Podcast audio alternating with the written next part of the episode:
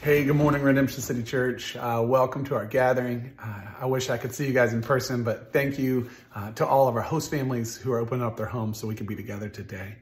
Father, I just thank you so much for today, and I pray that you will speak to us, even through a short little video, uh, that you'll speak to us about your wisdom and how you've orchestrated and designed your church, Lord God.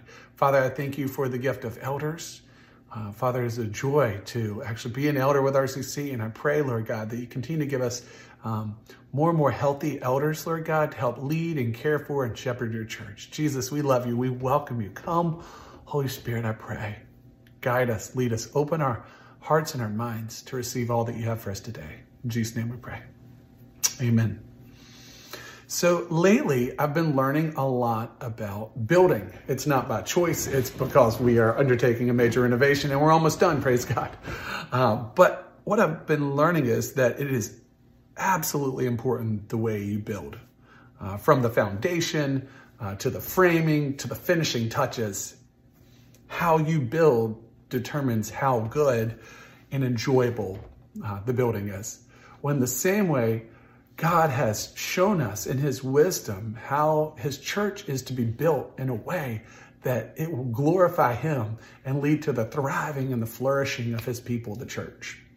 And so over the next four weeks, we're diving into a series creatively called The Church. And we'll walk through and talk about the different parts of God's church. We're going to talk about elders, deacons, members, in Christ Jesus, who is the head. But today we're diving in and talking about elders we're going to be asking two simple questions. Who is an elder and what does he do?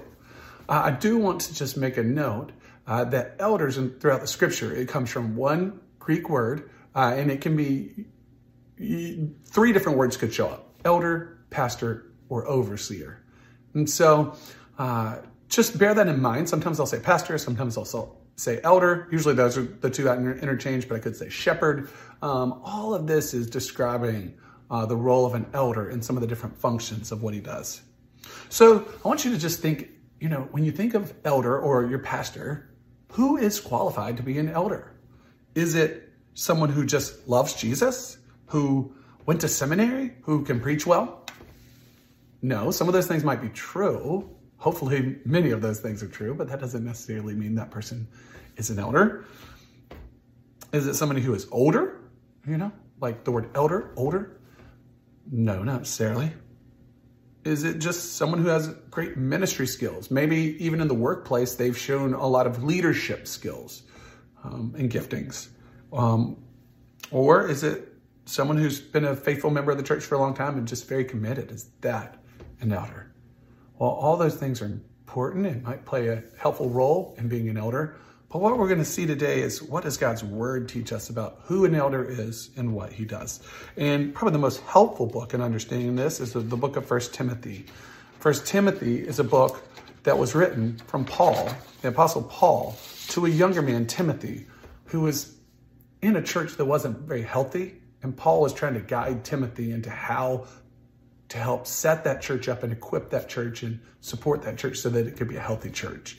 And in the book of First Timothy, Paul speaks to who and what elders are. So we're going to start with the who of eldership, and I'm going to use four C's to talk about the who of eldership. I didn't come up with these. Uh, many people have seen um, how this all works together. It makes sense. I don't know who initially created it, but First Timothy chapter 3, uh, verse 1, we'll start in today. The saying is trustworthy.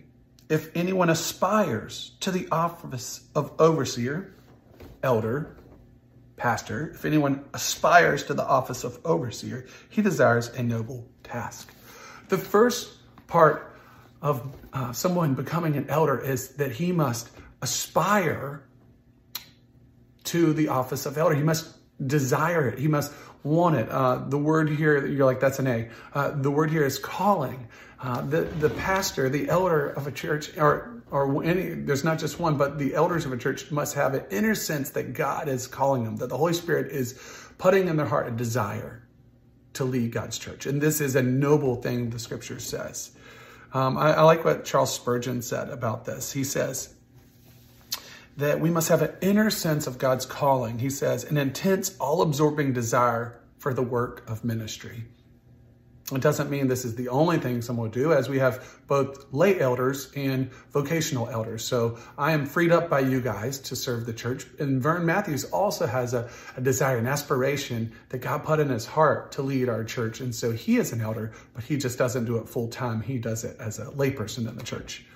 Uh, and then there's also an uh, another part of one's calling is not just that this person individually feels called and uh, feels like the Spirit is leading and guiding them to be an elder, but it's also important that the body sees this as well, that those who know him most also would confirm we see God calling this person, setting aside this person for the work of ministry and equipping and caring for and shepherding the church. So there's an inner sense of calling and there's an outside confirmation of the calling as well. Uh, the second part of the who of an eldership is the one we'll spend the most time on today. It is the character of an elder. So Paul would say, like, follow me as I follow Christ. And this is vital for the for the elders of a church, the pastor of a, uh, pastors of a church, to live in a way that honors Christ and invites the body to follow um, him as he follows Christ. And so I want you to look with me at 1 Timothy 3, verses 2 through 3. Therefore, an overseer must be above reproach, the husband of one wife, sober minded, self controlled, respectable, hospitable, able to teach, not a drunkard, not violent but gentle, not quarrelsome, not a lover of money. I want to just talk through a couple of these uh, character um, traits and characters uh, characteristics of an elder. So the first one that's mentioned here is above reproach.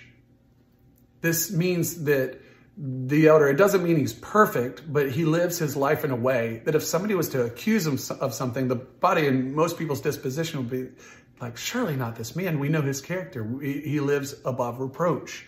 Um, and so what that means is false accusations most likely don't stick because he lives in a way that these things um, just are shown over and over again not to be true. He is the kind of man that people can trust. He's trustworthy. The second thing it says is that elders are to be husbands of one wife or a one woman man.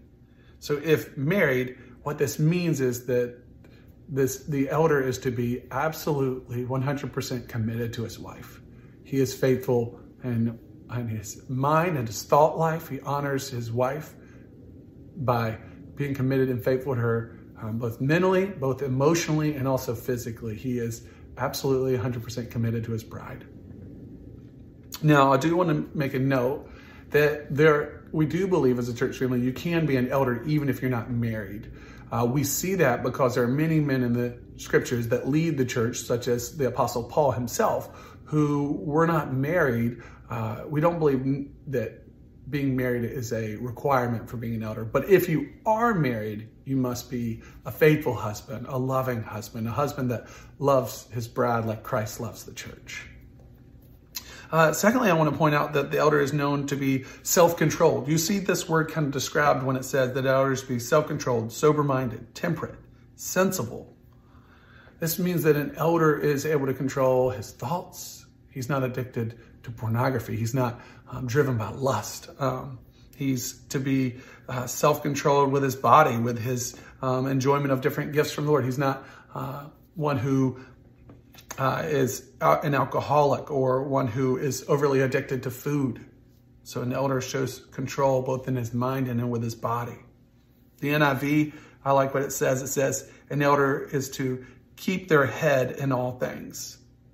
One who's wise, who has balanced judgment. The next thing I want to point out is the elder, it says, is to be gentle.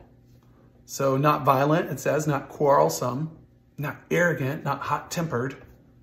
This doesn't mean, though, that an elder is weak, that he's a pushover. I, I think rather than a subtraction, what, he, what the text is saying is, in addition to being strong men, men who stand on conviction, they're also to add to their strength gentleness. I think about the word meekness. It's a controlled strength. They don't just fly off the handles. Hospitable, uh, and it says when you think about hospitable, it means he's one that opens his home, who welcomes people, who has a, a warmth to himself and a helpfulness to the way he loves and cares for others. And lastly, not a lover of money. The next thing I want you to see is that an elder is called to be competent. It says he's able to teach. He knows the Word of God, loves the Word of God, and is able to communicate and teach in a way that the body is built up. We'll talk more about competency in a second. And then lastly, uh, it's a, I think the C here is uh, confirmation from one's community. Well, that's two C's, but that one's community sees it. And so the closest community you would live in as an elder is your home. And so an elder is to lead his household well, um, to lead and raise his kids in a way um, that they grow up to love and know Jesus. We can't control that, but we raise them and show them the ways of Jesus. Uh, and then also it talks about those who don't know Christ, who are on the outside, think really well of elders. So your testimony, both from within the home and outside of the home and within the local body, is one of being respected um, and thought well of. So those are the four C's um, we would say, that make up an elder. Uh, called, a man of godly character, um, competent, and then confirmed by one's community. Lastly, I want us to think about the what of pastoring. What does it mean to pastor? Like, how do I know if my pastor is leading and shepherding and caring for us well? And the scripture isn't silent here either. In fact, there's a time when the church was growing in the early church so fast that the pastors, the elders, were um, there, there, was just more work to do than that could be done. And they started spending a lot of time focusing on feeding those who are hungry, which is a really good thing. But, but as they sought the Lord, they realized they couldn't do everything. And so God raised up deacons to help serve and meet tangible needs within the church. And it says in Acts 6 4 that the disciple says, But we are going to devote ourselves to prayer and to the ministry of the word. I think that really gets after the primary heartbeat of an elder, which is prayer and preaching. Those are some of the two main components of what it means to be an elder. It's not the only thing. We're going to see there's much more, but prayer and preaching. And I want to just emphasize that the calling an elder is to proclaim God's word, to teach God's word. Absolutely. That's vital. But also a huge part of eldering and pastoring is a call to pray. Um, a lot of Vernon and I's time together um, and individually as it relates to RCC is spent in prayer. We're praying for each one of you personally. Uh, we're praying for our church holistically and together. Lord, how are you leading us? What do we need to grow in? Uh, what, you know, scripture, book of the Bible would you want to use right now in the life of our church to build up your church? So we spend a lot of time praying. We are just on the elder retreat and honestly, the highlight of my time with Vern and then our staff came in as well was our times together in prayer. Um, and so this is a big part of what it means. Um, and, and, the scripture says we should prioritize prayer and the ministry of the word, prayer and preaching and teaching. Um, we'll talk more on preaching and teaching. But I think there's another, there's one more passage, I think, outside of the Timothy text that's really helpful. 1 Peter 5, verse 1 through 5. The disciple Peter wrote this book, and he says, So I exhort the elders among you as a fellow elder and a witness of the sufferings of Christ, as well as a partaker in the glory that is going to be revealed. Shepherd the flock of God that is among you, exercising oversight, not under compulsion, but willingly as God would have you, not for shameful gain, but eagerly, not domineering over those in your charge, but being examples to the flock. And when the chief shepherd appears, you will receive the unfading crown of glory. Likewise, you who are younger, be subject to the elders. Clothe yourselves, all of you, with humility towards one another, for God opposes the proud, but gives grace to the humble. So I, I think this passage is really helpful in that it helps us see that the elder's calling isn't just to pray and to preach, but the elder's calling, uh, I think, really can be summed up in the word shepherd. Shepherd the flock. Shepherd the flock of God that is among you, who've, who've given themselves to your care and oversight and love. And so we know that in, in the church, Christ Jesus is actually the true good shepherd, and that pastors are under shepherds. We're looking to the true shepherd as we guide his sheep, even as a sheep. We're sheep as well. Uh, but the picture of a shepherd uh, is very helpful. And so, what does the shepherd do? I think there's a couple of different things. Uh, first of all, the shepherd knows his sheep. Uh, if you think about a shepherd, he would often probably shell like shell smell like sheep. There's no way a shepherd wouldn't smell like sheep in the Middle East because his calling was to be with his sheep. in the same way, pastors, elders are to know you guys. We're to um, know what you're walking through, what's hard right now in your life? What are you praying for and hoping for? So we know our sheep individually, but we also know our sheep collectively. So we have a sense of what God's doing in the life of our body. What are things that we all maybe need to grow in? What are things that we need to celebrate that God is giving grace in in the body? So a shepherd's calling us to know his sheep. The second thing uh, when you think about shepherding is, a shepherd's calling is to feed his sheep. And you know that all throughout the scriptures, uh, the Lord is our shepherd. It says, and because of that, we shall not want. Why? Because he takes us out into those green pastures. He feeds us. Well, the primary way that a shepherd is going to, uh, or a pastor is going to feed his sheep is through God's word. God's word is the primary way that your pastors are going to feed you. In fact, 2 Timothy 3:16 tells us that all scripture is God breathed and therefore it is useful for teaching or profitable for teaching, for reproof, for correction, and for training in righteousness. You see, the word of God, when it's fed to the people of God, it will lead to hearts and minds being transformed. It will lead to increased affection for Jesus and a love for Jesus. But not just a love for Jesus, it will transform the way we live as well as we begin to see that the gospel is, yes, something that that we believe and love and, and know in our mind and our and, and love in our heart, but it's something that changes our very lives. And so shepherds are to be teaching, to be training in righteousness, showing not just what the word says, but how it applies to our life. But then it also mentions in here that the word of God is profitable for reproof and correction. You know, often shepherds would have sheep that would wander astray, and it was the shepherd's job to go get them and to bring them back. And that is one of your pastors, your elders' callings to watch over you guys, to um, to try to come alongside you guys and care for you guys. And if somebody's walking in sin, to pursue them in love, not because of any wickedness in our heart, but rather in love. Like, hey, I want to see you loving Christ, following Christ with your whole heart. And so, in love, we pursue um, one another. If, if somebody walks away or or falls into sin or is being deceived by the enemy. It's your pastors, your shepherds calling to go and pursue wandering sheep. And so we're called to feed um, God's sheep. The third thing I want you to see is that we're called to uh, lead God's sheep as well. In this text in Peter, it says that shepherds are not to be domineering, that they are caring for the flock that God has entrusted to them, but they're not to be domineering, they're not to be demanding, but rather they're to lead them by caring for them, by loving them. I think it's very clear in here. It also says that we're to be an example to the flock. So we lead uh, in love, we lead in, in our example to the flock. Like I said, Paul was able to say, Follow me as I follow Christ. And there's a lot of weight with that, you know, because often we fall short. We're sinners, but but ultimately we should lead by example as we look to the one who truly is the one we're following, Jesus. He's our ultimate example and the one who empowers us by his spirit and his word to live a life pleasing to him. Elders are to lead by example. They're to lead in love. They're to lead in obedience. They should be men of godly character, like we talked about.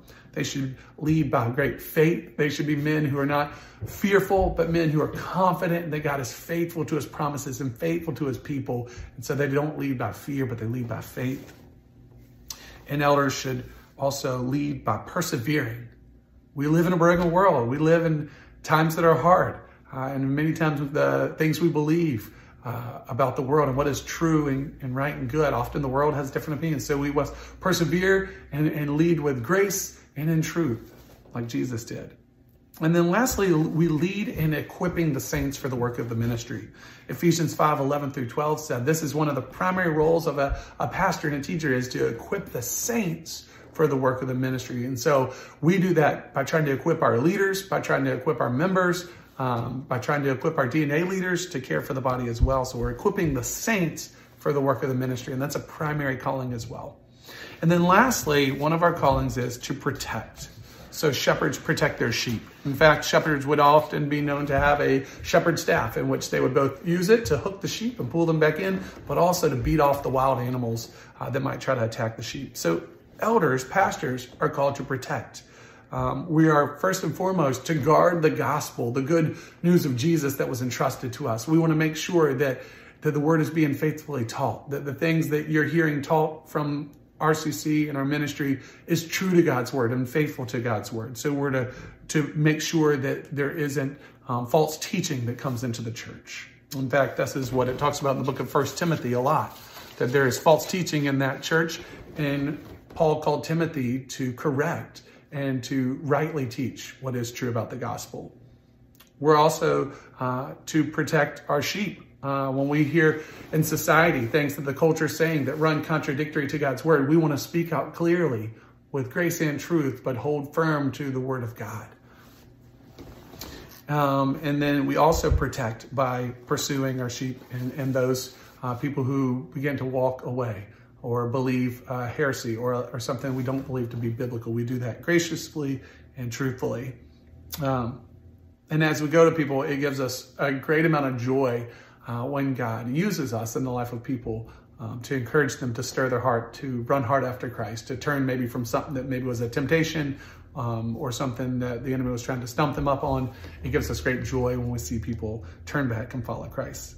Um, and then I, I think I would sum it up with this that uh, that elders at the end of the day are normal people who love Christ, who love His Word, and who look to Christ together, not just as one elder, but as a community of elders, to see Christ exalted in our people's lives, but to see the body built up and strengthened. Uh, we want to see the world transformed and uh, we love you. It is a joy to elder and to lead you guys. Uh, thank you for letting me share today. I hope you guys have been encouraged. I hope this gives has given you a better idea of what it what it means to be an elder, what it means to be a pastor, how you can be praying for us. Um, and so thank you guys uh, for gathering today, and I look forward to talking to you guys soon. Love you. God bless.